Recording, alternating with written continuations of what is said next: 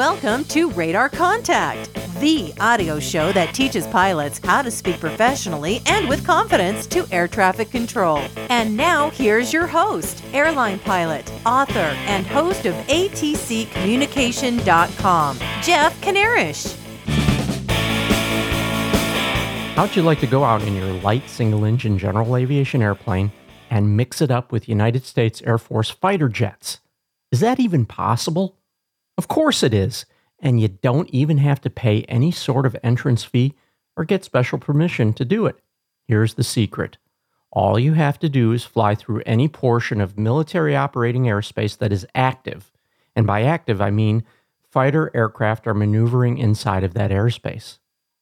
Flying inside of active military operating airspace, or MOA, is possible. It's also crazy. Or as a fighter pilot friend of mine used to say, well, you could do that, but it'd be stupid. Do you really need me to explain why? I didn't think so. And yet, I just had a visitor to atccommunication.com tell me he knows of civilian pilots who fly through active MOAs all the time.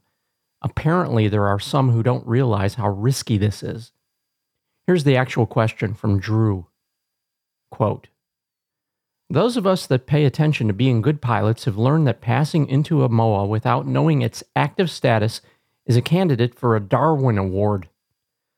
Of course, checking NOTAMs is a good first step, but I found that for these MOAs, and he's talking about the Yankee 1 and 2 MOA, which overlie the Greenville Mountains in New Hampshire. He says for these MOAs, the NOTAMs say they are always active during the week, when that is usually not the case. So my thoughts have turned to the proper technique in asking the governing ATC for the active status of these MOAs. What would a typical radio call be to ATC to inquire about the active status of these MOAs? And that's the end of his question. So here's my answer. The first step in asking about the status of a MOA is to determine which ATC agency has responsibility for control of aircraft in and around that MOA. If you're a paper and ink kind of pilot, you can check the printed table on any en route navigation chart, such as a sectional map. Find the airspace you're interested in in that table, and it will identify the controlling agency. For example, the table of special use airspace on the New York sectional chart shows Boston Center controls the Yankee 1 and Yankee 2 MOAs over the Green Mountains of New Hampshire. The table says the frequency for the sector of Boston Center that controls the airspace in and around those MOAs is 135.7. And if you're a digital pilot, you can find the same information by looking it up in ForeFlight or a similar flight planning and navigation service. Assuming you you know who you're talking to and you've got the right frequency, here's what a typical radio exchange with Boston Center might sound like. Boston Center Skyhawk 9130 Delta VFR. Skyhawk 9130 Delta, Boston Center, go ahead. Skyhawk 9130 Delta is 10 miles north of the Lebanon VOR. Are the Yankee MOAs hot? As an alternative, you could ask about the status of the Yankee MOAs. All controllers use the term hot when a MOA is in use by military aircraft. When there are no military aircraft using a MOA, the controller will say the MOA is cold. So it's perfectly okay to use the words hot or cold when asking about a MOA's status. Skyhawk 30 Delta, the Yankee MOAs are currently cold, except they're scheduled to go hot in 10 minutes. I can give you a vector around the border of the MOAs if you'd like. Skyhawk 30 Delta will take the vector. Skyhawk 30 Delta, squawk 3740 and say your altitude and destination. Skyhawk 30 Delta squawking 3740 level 7500. Destination is Eastern Slopes Regional, which is India Zulu Golf. Skyhawk 30 Delta, radar contact 9 miles northeast of Lebanon. Maintain VFR. Be advised the floor of the Yankee 1 MOA is 9,000. If you stay at 7,500, Yankee 1 should be no factor. Skyhawk 30 Delta affirmative will stay at 7,500. Skyhawk 30 Delta, roger. Turn right heading 150, vectors around the Yankee 2 MOA. Skyhawk 30 Delta, right heading 150. There you have it. ATC is your one stop shop for determining the status of a MOA. Your friendly local air traffic controller will be more than happy to not only tell you what's going on with a MOA, he will also gladly steer you well clear of a MOA when it's active with military aircraft.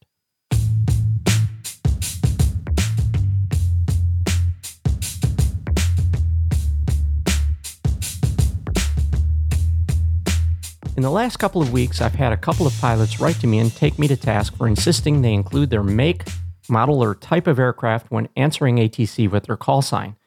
For example, if your aircraft's call sign is Skyhawk 9130 Delta, these pilots insisted there was no value gained by including the model name Skyhawk when answering ATC. This is especially true, they say, when using an abbreviated call sign.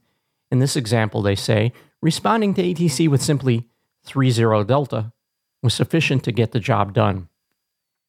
Here's my response. There are many sections of the Aeronautical Information Manual that need a rewrite, no doubt about it. I've even offered here and in other places to help the FAA with that rewrite. You could argue the section on aircraft call signs should be rewritten since most pilots don't follow the current guidance. It's similar to saying no one follows the 55 mile an hour speed limit on the highway, so the speed limit should be increased to conform with what most people are already doing. Well, I'm a big believer in the value of radio discipline. That means following the FAA's rules when the rules apply and following the FAA's guidance when and where their guidance applies. And the FAA hasn't changed its position on how call signs should be used. If I were to tell you, do it the FAA's way, except it's okay to deviate here, here, and here. Well, where do I draw the line? You know that old saying about the slippery slope. I've written about the consequences of poor discipline when flying before, and again, where do you draw the line? Who determines when and where it's okay to blow off the FAA's guidance? Listen, you're the pilot in command of your own aircraft. If you've got a better idea how to do something, more power to you. It's your airplane. In the meantime, I'm going to keep teaching radio work the way the FAA says it should be done and the way air traffic controllers do it. Here's your question of the week.